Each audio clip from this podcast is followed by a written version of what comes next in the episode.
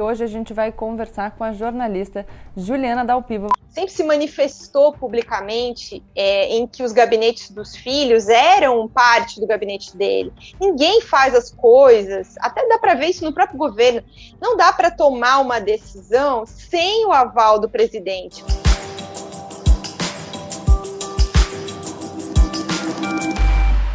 Oi, gente! Como eu sempre digo, a partir de agora, menos emoção e mais razão se bem que talvez vocês fiquem um tanto emocionados. Aproveita para deixar o seu like, se inscrever no canal e compartilhar esse vídeo com seus amigos, porque hoje a gente vai conversar com a jornalista Juliana Dalpiva. Vocês ouviram falar? Sobre esse podcast, a vida secreta de Jair Bolsonaro, uns áudios que a gente ainda não tinha escutado, dando mais detalhes sobre o esquema de rachadinha que envolve não só os filhos do Jair, mas o próprio Jair? Pois é, foi a Juliana quem fez esse trabalho e hoje a gente vai conversar com ela. Bem-vinda, Juliana. Obrigada por ter aceitado o meu convite. Obrigada, Gabi. Um prazer estar aqui contigo. Vou começar te perguntando o seguinte: eu ouvi os quatro episódios do seu podcast. Eu sei, aliás, que foi um trabalho conjunto. Você faz questão de citar todas as pessoas que trabalham com você. Então, se você quiser em algum momento ou no final dessa nossa entrevista é, mencionar essas pessoas também, acho muito legal você dar os créditos. Mas eu ouvi você dizendo o seguinte: nos últimos dois anos, eu trabalhei basicamente nisso. E às vezes as pessoas vão lá ouvir os quatro episódios do podcast, a gente já vai dar detalhes, alguns spoilers, e a pessoa não tem noção do quanto de trabalho que dá. Então, já que eu estou conversando com você, que é jornalista investigativa, eu queria saber um pouco dessa sua trajetória, do porquê é, escolher esse assunto e quão difícil foi ficar esses dois anos mergulhada nessa história. Então, é, eu acho que assim é como se eu tivesse entrado num labirinto, entendeu? E ainda não achei a saída. Porque eu não, não, não, foi um plano, assim, eu não comecei assim, ah, eu vou ficar dois anos investigando a, a família Bolsonaro e, e, na verdade, a gente fala muito sobre essa história, ah, é o caso da rachadinha, é o caso Queiroz, e não, sabe? Eu acho que o que é mais importante para quem ouviu o podcast, para quem não ouviu ainda, eu acho que o que tem de mais interessante é entender o quanto isso tudo fala sobre a vida do presidente e sobre é, várias coisas que se tornaram públicas depois que o caso veio à tona, mas que falam muito é, da, dos casamentos dele, dos filhos, das ex-mulheres, do patrimônio. Então, assim, é, a importância, ah, por que, que a gente fala tanto disso, sabe, Gabi? Por que, que gente, esse caso, ah, por que, que não acabou? Por que, que tá falando disso ainda? É porque fala sobre a vida dele, uma vida que, assim, era 30 anos de vida pública, mas que a gente não conhecia muitos desses aspectos de verdade. Ele foi eleito sem que se soubesse, sabe, de muita coisa. Eu acho que para a gente escolher, né, presidente da República, a gente deveria saber. Então, e por algum, acho que assim, a imprensa tem lá sua meia culpa por não ter investigado a fundo um deputado que era tido como do baixo clero, mas ao mesmo tempo também tem muita coisa que é, de fato aconteceu depois e que não seria possível a gente saber sem que esse caso tivesse estourado a partir do tal do relatório do COAF, que fala da movimentação atípica daquele assessor que chama Fabrício Queiroz e que acaba ali meio que abrindo uma caixa de Pandora do Bolsonaro. E eu acho interessante que você fale da, da história do Bolsonaro, de como talvez a imprensa tenha responsabilidade por não ter cavado tão fundo. Eu acho que todo mundo já fez é, esse exercício de olhar para trás e, e, e, perceber qual foi, qual foi a causa da nossa desatenção, né? Porque o Bolsonaro existia ali e ele vai se apresentando como candidato e a gente demora para perceber que ele era um problema real a ser enfrentado. Mas tem um detalhe no podcast que você menciona que pode também ser uma desculpa, vai? Essa operação, né, esse, esse relatório, essa questão, toda a investigação envolvendo a rachadinha, ela já existe há mais tempo, mas o fato é que ela veio à tona depois que o resultado da eleição de 2018 era certo. Embora exista um dado, que aliás foi compartilhado pelo Paulo Marinho, de que um delegado da Polícia Federal conversou, fez chegar a informação no então deputado estadual Flávio Bolsonaro de que essa operação existia, justamente para ele tomar uma atitude em relação ao Queiroz. Tô certa? Tá. Mas tem alguns aspectos que eu acho que são importantes, até para quem não conhece essa história a fundo, para a gente ter bem certinho assim, os fatos, sabe? O Paulo Marinho deu essa entrevista contando que ele é, sabia disso é, no ano passado, uma entrevista para Mônica Bergamo, né? Só que ele soube disso, segundo a história própria que ele conta, né, da versão dele, em dezembro de 2018, ou seja, o Bolsonaro já estava eleito também, quando o Paulo Marinho soube disso. As únicas pessoas que saberiam disso antes era a, eram da equipe do Flávio, né? Três assessores do Flávio que o Paulo Marinho é, aponta como sendo as pessoas que tinham ido na Polícia Federal receber essa informação de alguém. Agora, tem, tem um aspecto sobre essa questão que é, que é importante também, que acho que não sei o quanto as pessoas dominam isso. A chamada Operação Furna da Onça era uma operação para investigar alguns deputados da Alerj é, dentro da Operação Lava Jato, por desvios é, de é, envolvimento nas questões é, de propina de transporte aqui do Rio de Janeiro. Não era uma operação para investigar rachadinha. É exatamente isso que faz com que esse relatório do COAF, que é, assim, os procuradores da Operação Lava Jato no Rio de Janeiro, quando viram isso, esse relatório é de janeiro de 2018, aí sim, antes da eleição, ele é encaminhado para o Ministério Público do Estado do Rio de Janeiro, porque isso tem que ser investigado no Estado, você sabe melhor do que eu até. E aí é lá que fica parado. É o Ministério Público do Rio de Janeiro que fica com isso, paradinho, de janeiro de 2018 até dezembro de 2018. É, e assim, quando você olha para os autos, sabe, Gabi, eu, essa é um, um, um, pedaço que eu tenho assim inteiro. Não tem nada, sabe? Assim, não foi feito nada é, de, de, de, quando foi aberta a investigação por volta. Vai, saiu o relatório lá do, do MPF, foi para o MP, ficou uns dois meses no laboratório de lavagem, analisando, aí depois foi para a Procuradoria-Geral da. É, para o escritório do Procurador-Geral do, do, do Ministério Público do Rio de Janeiro e ficou lá mais uns dois meses. Aí abriram a investigação em julho de 2018, mas é, não tem nada além de uma troca de ofícios interna, pedindo para identificação de quem, ah, quem era o Flávio, quem era o Queiroz, e, e, também dos outros deputados que são investigados. Então, assim, de fato, o Ministério Público do Rio de Janeiro tinha condições de fazer essa investigação, de ter avançado em muita coisa é, lá naquele tempo, lá a partir de julho de 2018. E acho que também essa é a grande crítica que se faz, de um modo geral, a esse caso. Tudo anda muito devagar, né? Assim, é, se estou eu aqui fazendo esse trabalho há mais de dois anos até agora, é, também tem a ver com essa lentidão, sabe? Enquanto o Ministério Público estava, em alguns momentos eles trabalharam muito, assim, é, e, e, levantaram um volume de informação gigantesca. Mas, ao mesmo tempo, também é, tem muitos momentos de pausa, que você vê que, uai, por que, que demorou tanto a denúncia do Flávio, desde a prisão do Queiroz? Já estava com tudo ali, sabe? Não teve não teve soma de provas, não tinha muito mais o que investigar de junho, quando o Queiroz foi preso, até outubro, quando foi oferecida a denúncia, sabe? Então, é, assim, quando eu caminho ali, e essa é uma sensação minha e de outros colegas jornalistas, a gente sente que tem sempre uma tensão no ar, sabe? Que, hum, sabe? Por quê? E por que que tem essa tensão no ar? Essa tensão no ar tem porque ele é filho do presidente da República, mas conforme o caso anda, aparece mais alguma coisa que chega perto do presidente, sempre, sabe? Então, assim, quando eu olhei para um volume maior de dados, uh, quando aí já foi oferecida a denúncia do, do Flávio, é, ficou muito evidente isso, sabe? Ah, o envolvimento das ex-mulheres, de outros parentes, de assessores do próprio Bolsonaro. Essas pessoas aparecem em várias trocas de é, não só de cargos ali entre os gabinetes, mas também é, nas transações financeiras, é, compras de imóveis, empréstimos, todo mundo de alguma maneira envolvido com isso. Eu acho interessante você falar da velocidade da operação, porque a gente consegue perceber, o pessoal que está aqui assistindo, como o tempo no processo ou na investigação ele pode ser instrumentalizado para objetivos políticos. Eu não estou dizendo que necessariamente esse foi o caso, mas estou dizendo que isso pode acontecer. Tanto o andamento de um processo pode ser acelerado para produzir resultados antes de uma disputa, por exemplo, quando ele, quanto ele pode ser atrasado. E outra questão que a gente pode pensar e que está no podcast é essa história que conta o Paulo Marinho, que ele ficou sabendo já depois do segundo turno, mas de que o Flávio Bolsonaro teria ficado sabendo dessa investigação entre o primeiro e o segundo turno, portanto, a partir de um vazamento, alguém conta para ele de uma operação ainda não deflagrada, e isso da, teria dado tempo para ele exonerar o Queiroz e a filha dele, né, nesse breve intervalo. É, é que o, assim, tem um erro que geral passa nessa história é que o Queiroz seria alvo da operação. Não, ele não seria, entendeu? Assim, ele não, nunca foi, é, justamente por essa questão de que a rachadinha não era foco.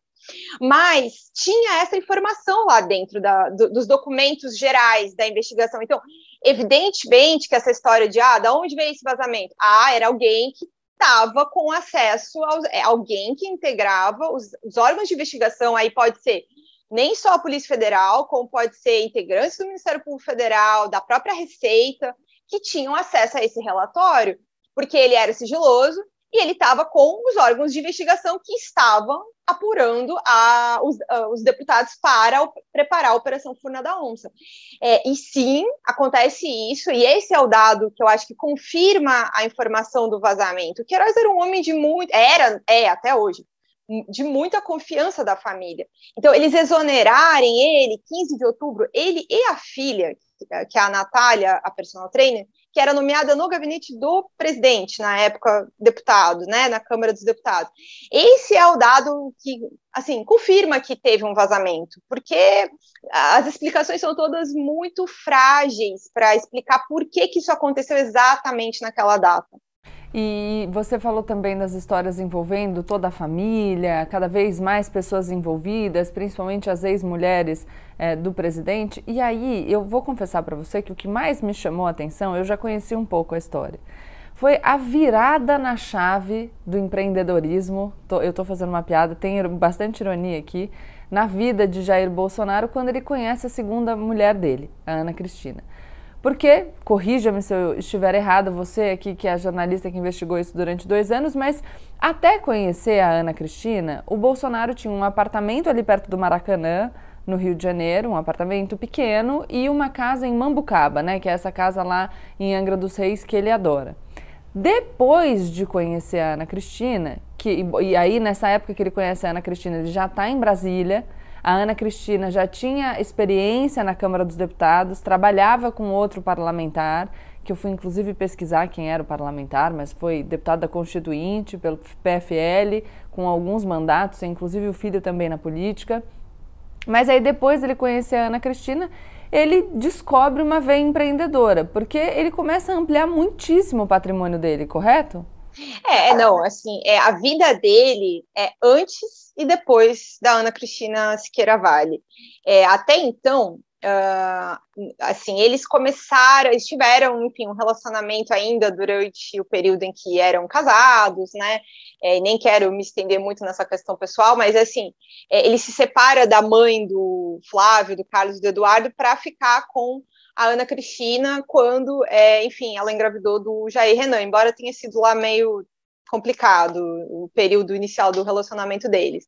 E aí, ela e ele juntos, é assim, sócios, né? É, é um relacionamento, é um casamento. Embora eles vivessem em união estável, nunca tenham formalizado esse casamento, mas ela é uma peça-chave para ele, porque até então só ele era deputado a, a ex-mulher dele, a Rogéria, né, era uh, vereadora aqui no Rio de Janeiro. Eles brigam, ou seja, ele não tem mais o domínio que ele próprio dizia que tinha sobre o gabinete dela. Então, o que, que ele faz? Ele coloca os filhos na política. Primeiro, ele coloca o Carlos, com 17 anos, é, sem nenhuma experiência, para concorrer contra a própria mãe na, na eleição de 2000. E o Carlos ganha da mãe tira ela da, da, da Câmara de Vereadores, e dois, é, dois anos depois, em 2003, o Flávio é eleito deputado pela primeira vez. Ainda também estudante universitário, ele é um pouquinho mais velho que o, o, o Carlos, né? Mas todos muito, no, muito jovens, assim, né?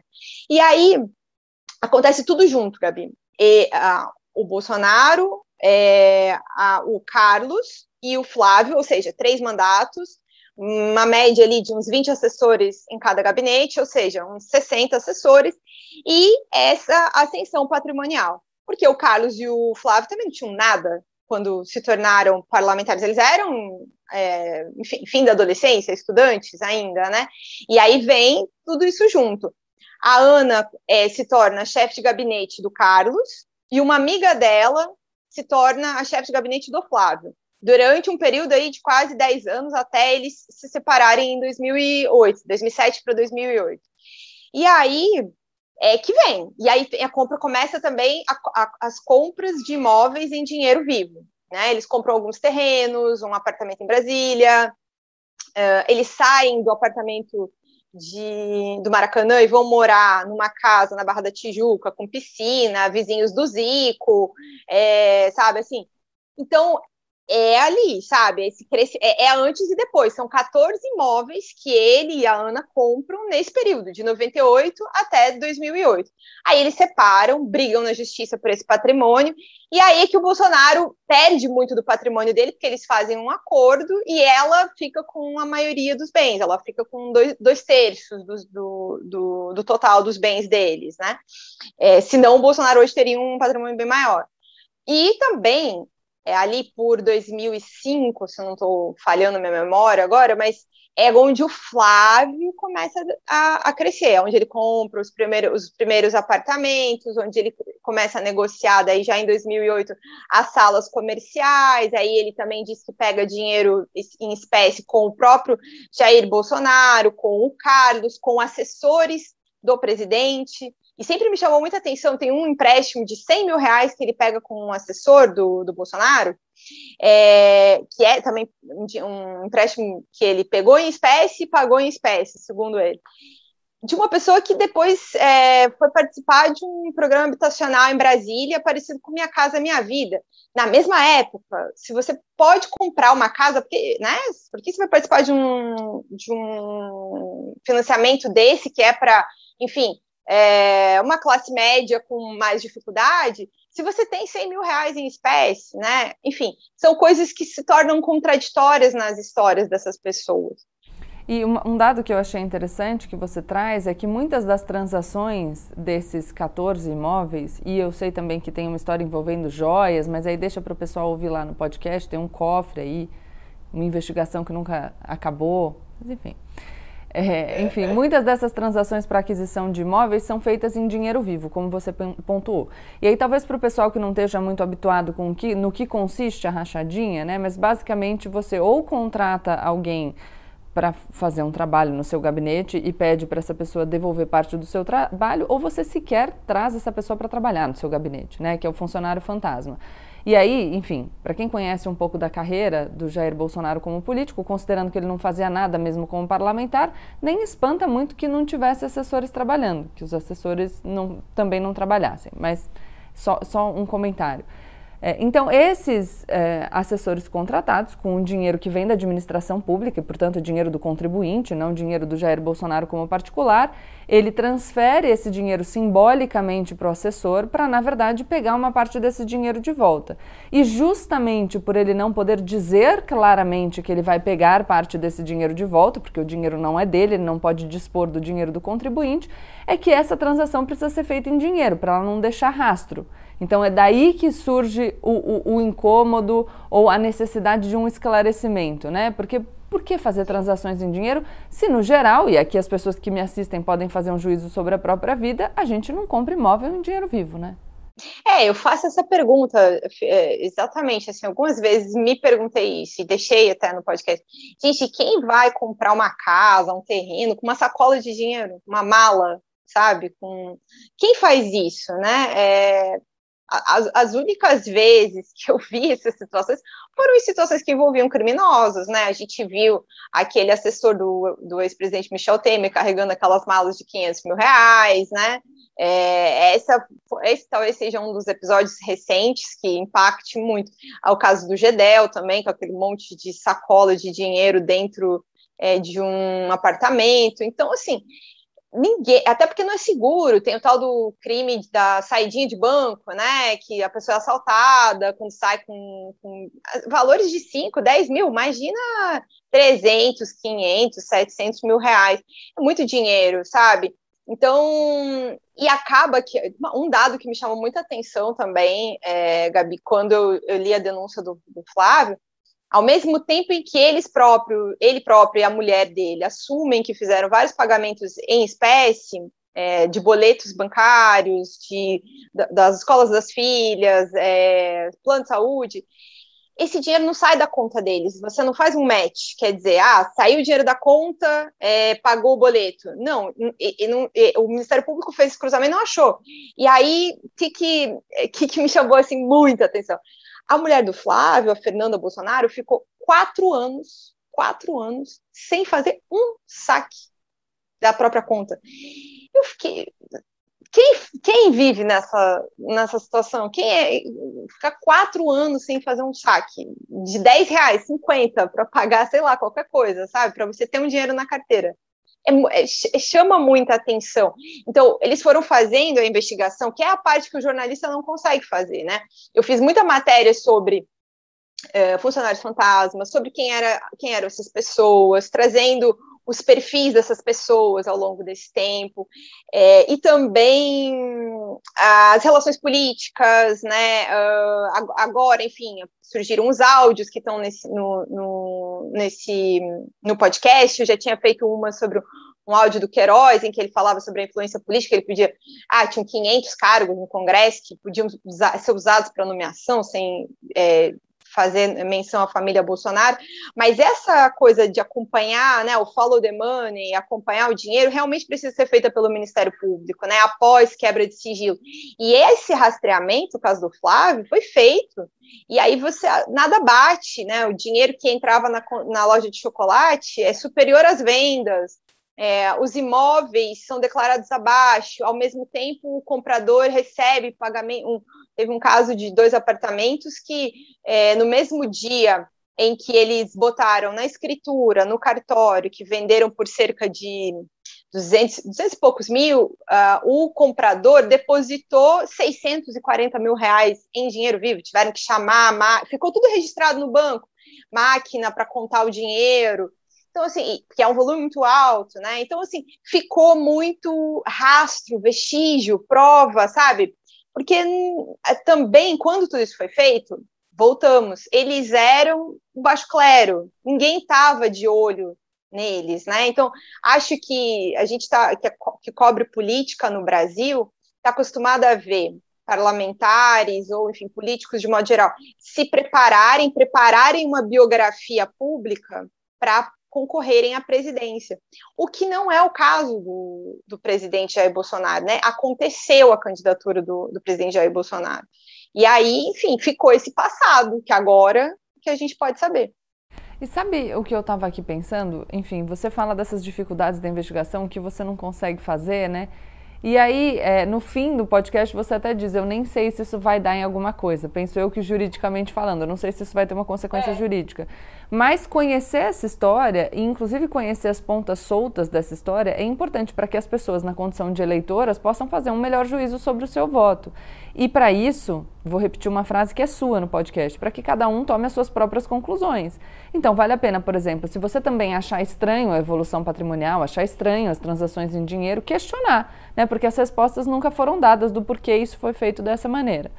É, me corrija também se eu estiver errada, mas Bolsonaro, Flávio, ninguém nunca respondeu, né? Especificamente as coisas mais sensíveis não, né? Assim, é, eventualmente o, o, o presidente não, não, responde, né? Só a questão dos cheques lá atrás, uh, aquele conjunto inicial de cheques que se soube que tinha de, uh, depositado do Queiroz para a primeira dama, o presidente alegou na época tinha sido um empréstimo. E ele até se antecipou, porque apareceu no relatório do COAF 24 mil. Aí ele se antecipou e falou: não, é mais que isso, é 40 mil, é... e foi um empréstimo. Aí as pessoas perguntam: ah, tem um comprovante? E ele fica irritado, ele não nunca quer responder. Quem, ah, vai ter que querer, você quer um comprovante? Sabe, ele fica, deu algumas entrevistas naquele cercadinho lá reclamando disso.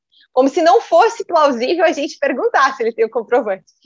E aí quando veio à tona, é, por uma reportagem de um colega que chama Fábio Serapião, que está trabalhando na Folha, e mas foi, na época estava trabalhando na revista uh, Cruzoé, ano passado, surgiram mais, é, são 89 mil, né? Uh, são mais cheques, inclu, inclusive da mulher do Queiroz. E aí ali sim, né, quando começaram a perguntar isso para o presidente mesmo, ele ficou irritadíssimo, certa vez até ameaçou agredir um colega jornalista que fez essa pergunta. Então, o senador Flávio é um pouco diferente, ele não é agressivo dessa maneira, mas ele também se, se, furta a responder muita coisa. Quando ele foi denunciado, e boa parte dessas informações sobre a questão da lavagem de dinheiro se tornou pública, é, a nota só diz que eles vão responder na justiça quando, enfim, forem chamados. Inclusive, acho que é importante lembrar, eles entraram com um processo contra a TV Globo na época para que a TV Globo fosse impedida de é, publicizar as informações da, da, denúncia. O Tribunal de Justiça do Rio de Janeiro, inclusive, numa decisão completamente inconstitucional, fez censura prévia e impediu até, eu te confesso que eu nem sei se essa decisão já caiu, sabia?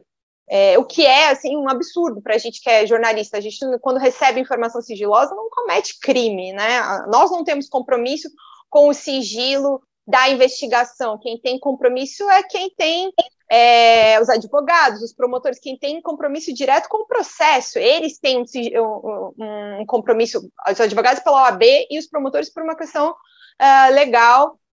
Uh, agora, nós, acessando informação sigilosa, é, não cometemos nenhum crime nesse sentido, né? E essa decisão foi uma decisão muito problemática. Eu confesso que fiquei bem preocupada na época, porque como tudo é colocado em sigilo, mesmo sem, assim, sigilo bancário, eu entendo, mas tem muita coisa nesse processo que eu não entendo. Essa denúncia mesmo está em sigilo até hoje, não sei por quê, sabe? Porque tá, foi apresentada, a investigação foi concluída, a sociedade tem direito de saber o que, que foi o que, é que foi identificado, sabe? Sobre quais são os crimes, o que, que foi apontado.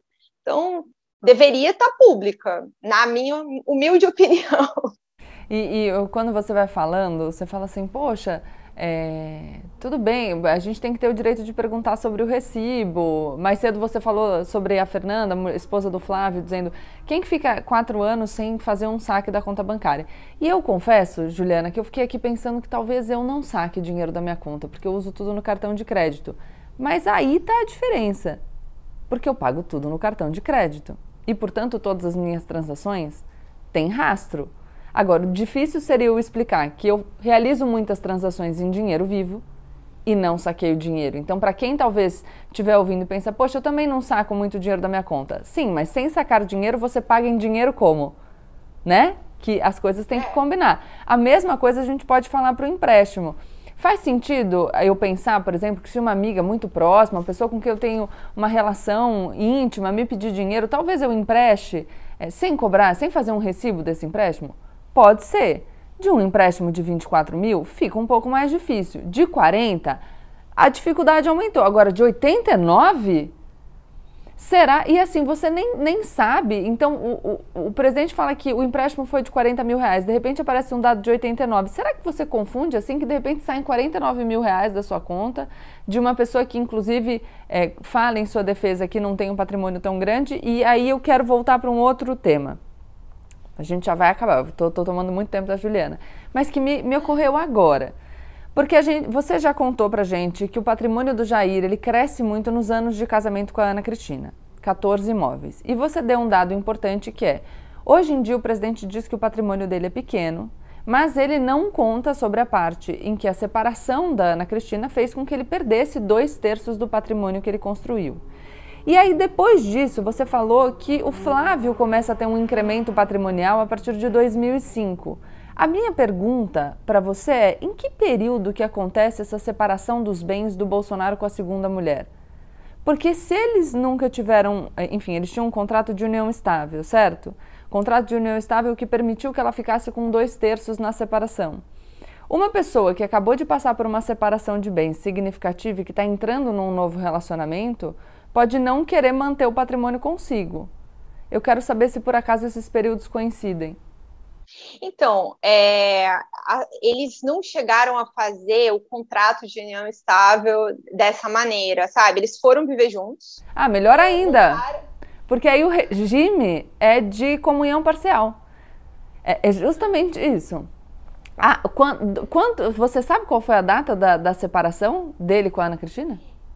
No judiciário, ela ficou, foi, assim, conta uh, o processo, dada a entrada do processo, foi em 2008, mas é, eu acho que assim, já em 2007 tem, tem um período que o, o, presidente casa formalmente com a Michelle em agosto de agosto, eu acho, se não me engano, de 2007. Então eles já estavam separa, separados, assim, né?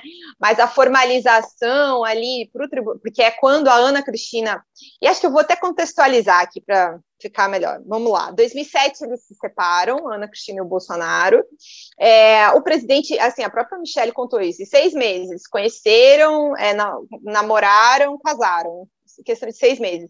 E aí começou a turbulenta separação da Ana Cristina e do Bolsonaro. Em 2008, ela entra com um processo no Tribunal de Justiça para é, pedir pensão, a guarda do filho, e para discutir os bens, justamente pelo fato de que eles não eram casados formalmente.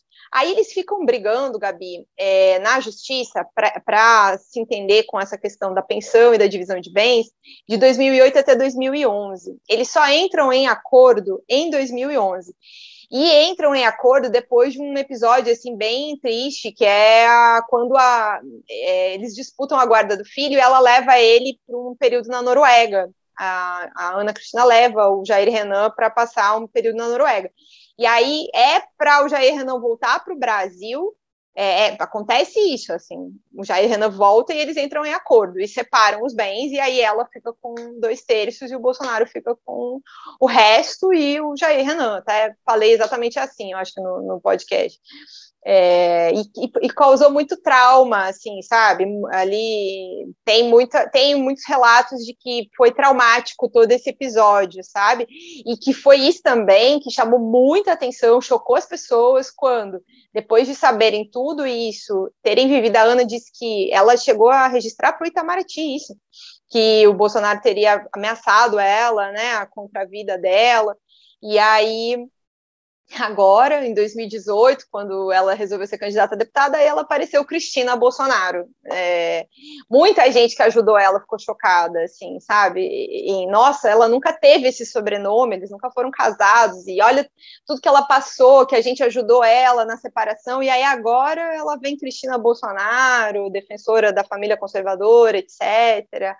Sabe? Existe muita é, crítica é, entre pessoas que conheceram eles e conviveram com eles, sobre essas contradições, né, dela especificamente, mas também da própria, enfim, da própria família, né, ao longo do, do tempo. Até por isso, o presidente foi, enfim, tá no terceiro casamento, teve, enfim, né, as separações foram todas assim turbulentas. Então, isso também é uma coisa que não é, é eu não, não acho que é importante a gente explicar essas questões pessoais porque elas têm a ver com essas, com essas questões de patrimônio, assim como você estava mencionando, sabe?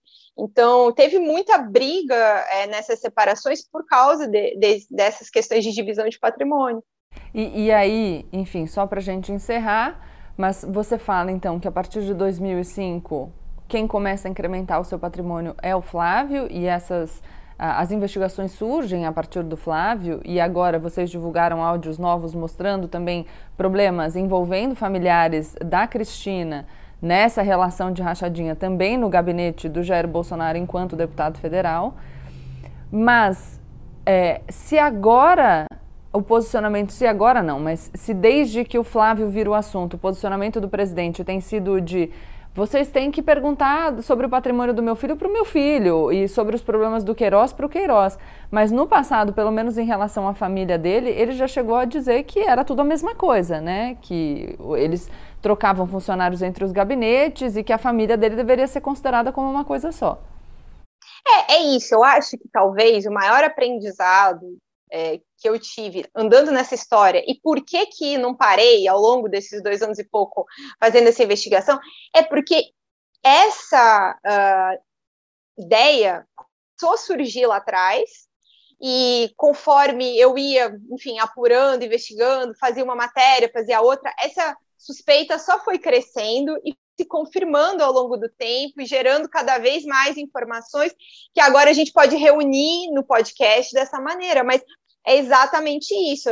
É, ele bota os filhos na política, aí ele indica os cargos de confiança. O próprio Flávio admite, o Queiroz foi indicado pelo pelo presidente, o chefe de gabinete do Carlos atual é, antes era Ana Cristina, ou seja, a madrasta.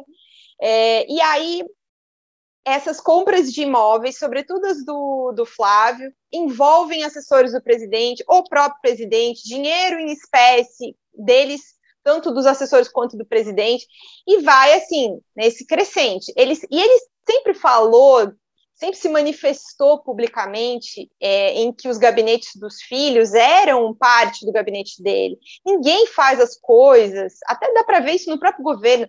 Não dá para tomar uma decisão sem o aval do presidente, para nada. Ele fica muito irritado. Então, os filhos obedecem o pai também, é, politicamente falando, né? Então, assim, é, é essas trocas entre assessores, eu fiz uma matéria junto com alguns outros colegas, ainda no Globo, em 2019, é, mostrando isso. A gente levantou assim, total de funcionários. São, foram 286 desde o início do mandato é, do Jair Bolsonaro. 102 tinham alguma relação entre si, em 32 famílias. Então, assim, é meio que um modus operandi. Quer dizer, você chama ou gente da sua própria família, porque tinha 22 pessoas da, da família do presidente Jair Bolsonaro, ou então pessoas como Queiroz, que são pessoas de confiança. E aí essa pessoa traz pessoas da sua família. E aí você vai, ah, um fica no gabinete do Carlos, outro do Flávio, outro do Jair. Ah, agora deu um tempo. Vamos trocar. E aí tem essas trocas, sabe? Que às vezes não fica muito claro exatamente o porquê que, que tem tanta troca, mas é, muitos funcionários andaram assim um pouco em cada gabinete. E aí muitos, é, muitos deles recai essa suspeita de que nunca prestaram nenhum serviço de fato como assessor parlamentar. Então, enfim, tudo realmente agora, eu acho, eu me sinto até bem mais é, segura para dizer isso. É tudo muito conectado, tá tudo muito junto, é tudo uma coisa só sabe? Eles estão. É por isso que essa história incomoda tanto o, a família Bolsonaro.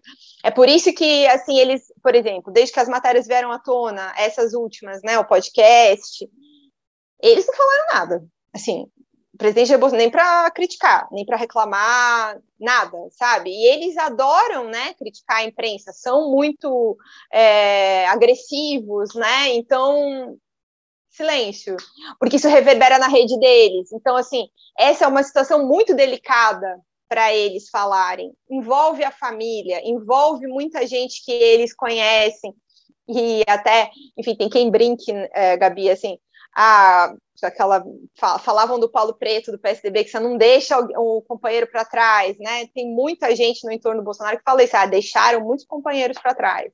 E as pessoas ficam magoadas e acabam contando coisas, né?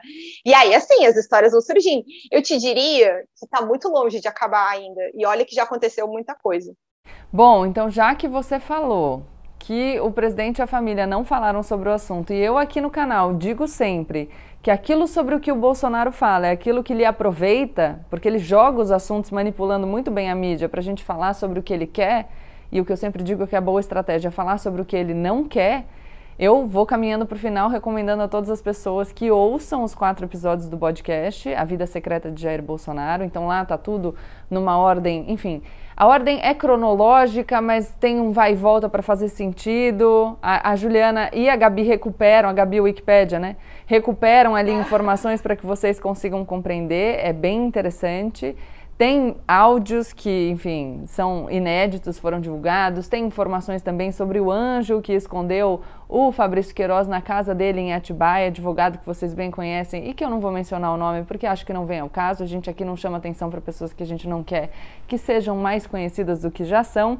E tem também a relação do da família Bolsonaro, do Fabrício Queiroz, com o Adriano da Nóbrega e a família dele. Vocês devem se lembrar, o Adriano da Nóbrega, acusado de chefiar o escritório do crime, milícia no Rio de Janeiro, que foi morto na Bahia. E, e, lembra que o presidente ficou muito aflito sobre as mensagens que seriam encontradas no celular? Falo muito aqui sobre isso também. Juliana, vai ter continuação do podcast?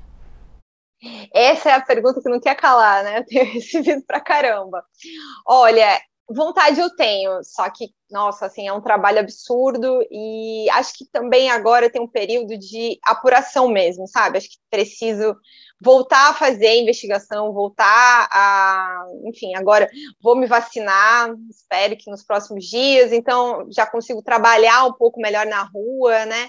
E acho que preciso voltar a fazer a investigação. Então, assim, Talvez sim, mas vai demorar um pouquinho, sabe? Porque até para poder trazer mesmo, sabe, história da maneira como é, a gente trouxe nessa primeira temporada, leva tempo, tem que trabalhar, sabe? ali está reunido um trabalho de quase três anos, sabe, Gabi? Então, o pessoal vai ter que ter um pouco de paciência. Mas um livro eu tô afim, sabe? Sobre o que a Olha. gente já organizou, trazendo um pouco mais de bastidores, assim, sabe? Tem mais bastidores. E, olha, se, se deixasse, só para eu resumir bem ainda esses quatro episódios, tem muita coisa que não deu tempo de contar ali. Eu já tô, eu já tô quase falando para você fazer um canal no YouTube também, abrir uma caixinha de perguntas no Instagram, sabe? O pessoal poder tirar dúvida. Obrigada, viu, por topar participar. Foi muito legal a nossa conversa. Obrigada. Vou só fazer o registro aqui do restante da equipe, tá? Bem breve. É, então, você falou da Gabi, pessoa que narra comigo, ajuda a explicar os personagens. Tem a Juliana Carpanês, que foi a nossa coordenadora de podcasts. É, a Amanda Rossi, que ajudou na, na produção do roteiro e da pesquisa, junto comigo com a Gabi.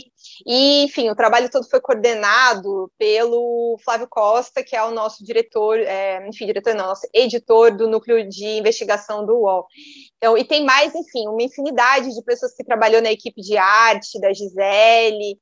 E olha, assim, é, é um trabalho que, se não fosse em equipe, não tinha saído, sabe? É, tem meu trabalho muito forte, mas tem toda esse, essa equipe do UOL que é bem bacana e competente. E quero te agradecer muito a oportunidade de conversar com você sobre esse material e, enfim, também já te acompanhava há bastante tempo é um prazer estar aqui. Obrigada, prazer é todo meu, todo nosso. Então é isso, deixem um like, se inscrevam no canal, compartilhem o vídeo com seus amigos, principalmente com aquele amigo que você sabe que ainda não se convenceu de que tem alguma coisa aí para ele começar a desconfiar, tá bom?